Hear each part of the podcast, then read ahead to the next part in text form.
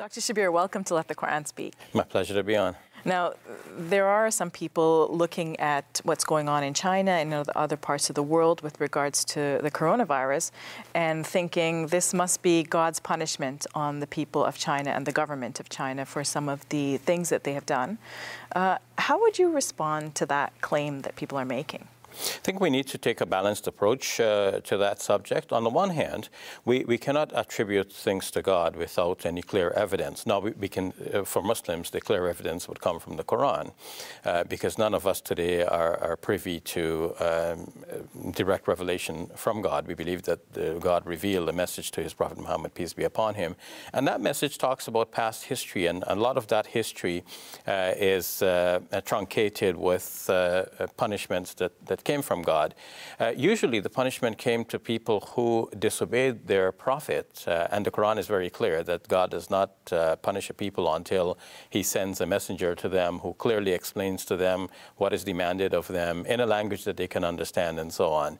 Um, so usually it happened within the lifetime of the prophet. God uh, differentiates between the followers of the prophet and those who are opposed to the prophet. That's the important thing. They're opposed to the prophet, like mm-hmm. they're violently opposed to the prophet. Like in the case of Noah, for example, in the Quranic story, uh, those people um, uh, plotted against the life of, of Noah, and uh, they, they might have killed him had not God intervened. And so God separated the people. These are the believers. They go into the ark. Uh, the others God will punish. And so it happens again and again in the Quranic narrative. Uh, so, so, on the one hand, we, we cannot attribute things to God unless uh, we have clear evidence. In the case of past history, we have clear evidence. Mm-hmm. That, we know uh, that God, God, has done this in, the, done this in the past and has mentioned that that he's done this because of the wrongdoing of certain people, right? Yes. And at the same time, the threat of God also looms in, in the Quran. If, if people do not uh, adhere to the teachings of God, um, then uh, they can actually be visited with punishment from God. Uh, but then to say that a specific incident in our present world is due to God's doing, um, that can only be said in a, in a very universal way, in the way that we attribute all things to God, whether, whether good or bad. But to think of God like deliberately afflicting a certain person, uh, this can uh, go away from uh, the side of justice towards uh, cruelty and, and, injustice from our part. If we if we start thinking of, of people who are sick, or you know, okay, so this person is sick because this person did something wrong. Mm-hmm. Um, in, in, the Gospel according to John, uh, there was a blind man, and people are saying, okay, this guy is blind because of some sin, sin that he committed, or some sin that his parents committed. And then Jesus, on whom be peace, says that uh, well, it's neither his sin nor the sin of his ancestors. Uh, so uh, the, the, final answer as to like why is this guy blind is not given, uh, but we should step away from that or, or, extrapolate from that to our present situation and realize that there's a lot happening that we don't have the full understanding of or, or all of the answers for. Uh, so if a person is sick, we shouldn't be thinking, oh, this person did something wrong and that's why this person is sick. When the Prophet Muhammad, peace be upon him, visited a sick person, it is mentioned in hadith that he would say, La bas tahurun inshallah. don't mind it, it'll be a purification uh, if God wills. Mm-hmm. Uh, so the, uh, rather than blame the sick person or blame the victim, as we use that term, uh, then we should rather play, pray for the persons who are afflicted and hope that God will bring about something good uh, out of what is happening. I know that in the past, as you mentioned, people have said, you know, if, if somebody is afflicted with illness, that they must have done something wrong, but you know, and, and so that God is punishing them. But there's another way of looking at it where you say, well, God, this is a mercy for an individual or a test for the individual. Can you speak about that a little bit? This is one way in which Muslims uh, look at, uh, at disasters and calamities.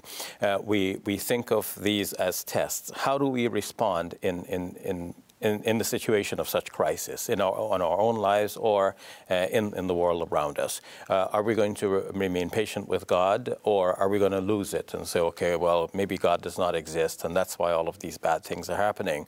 Or would we say, okay, um, if there is a God and, and God is good and God will bring about the best that can be brought about uh, from this situation? Bad as it looks, God is in control and God will make things uh, come out um, the, the, the best that it can in, in the future. And so we continue to pray to God, we continue to maintain our faith in God. Um, we also draw lessons from what's uh, happening around us. Uh, so um, sometimes a, a, thing happens and that becomes a kind of a wake up call for human beings altogether. And then what do we do in the light of that wake up call? Do we still walk around like uh, senseless zombies, or uh, are, are we going to now wake up? Uh, smell the coffee and say, wait a minute, uh, we have to do something better than we have been doing in our world. So we, we need to take stock of ourselves as human beings. Whether we are afflicted or somebody else is afflicted, we need to think more generally about the power of God. So if, if somebody dies in the Muslim community, what's, what's the lesson that's often um, um, spoken about from the pulpits and even at the funeral? Uh, itself. We all have to die one day. We all ha- we are, we're, we're, we're, limited as human beings in our existence, in our lives, and uh, God is all powerful over us. We, you know, just as we're conducting the funeral rites of one of our members. Um, it could be us next time. Mm-hmm. So, and it will be us at, at some point. It's just a matter of when, right? When we think about death, yeah. Mm-hmm. So, so now if we think about the coronavirus, okay, it struck one country uh, in, in particular, and then, you know, the effects of that is reverberating worldwide. Uh, but the epicenter could have been easily some other part of the world. It could have been a, a part, you know, where Muslims are uh, predominant. Um, when, when the Bosnian War occurred, there were some Muslims who said, okay, so the Bosnian Muslims here are being punished because uh, they didn't uh, follow Islam correctly or, or intensely. Um, I didn't hear too many people say something like that regarding the tsunami. The tsunamis, uh, you know, were, were so devastating that, and, and it struck mostly Indonesia, which uh, is uh, a, um, the, the, most, Muslim country, the most yes. populous Muslim country in the world. Um, so but uh, we can't say that okay you know Muslims are bad and that's why the tsunamis uh, came and, and, struck Muslims or the Chinese are bad people and that's why the um, the epicenter is there in China uh, of the coronavirus. Uh, we, we have to say in the end that there are certain things that are happening in the world that we don't have the full answers for but we should draw lessons from them uh, so in, in the end, we, we, we, don't want to exclude God from the picture because God is in control of all affairs. Uh, we don't want to deny uh, that, that God is uh, giving wake-up calls to, to human beings in general, regardless of where a disaster strikes. And at the same time, we don't want to be cruel in, in saying that the, the, particular people who are afflicted mostly by a certain uh, disease or disaster or calamity, that, that they must have done something wrong to deserve this. No, we're not going to accuse people or judge them in this world. The ultimate judgment is on the day of judgment, and God is the one who is going to judge. Uh, but we draw lessons. Mm-hmm. How should Muslims look upon those individuals who are suffering? What sort of perspective or attitude should they have towards those individuals? Well, this is one aspect of the test. If, if somebody else is afflicted, how would the non afflicted respond? And naturally, we have to respond with charitableness, with care. And, um, you know, we have to think what if that had happened to us? What would we expect our fellow human beings to do for us? And even if we're not expecting them to do for us, what does our uh, religion teach us in terms of compassion, mercy, uh, charity, uh, being there for other human beings and helping them regardless of caste or creed. Uh, this is uh, how Muslims should respond with a great deal of charitableness.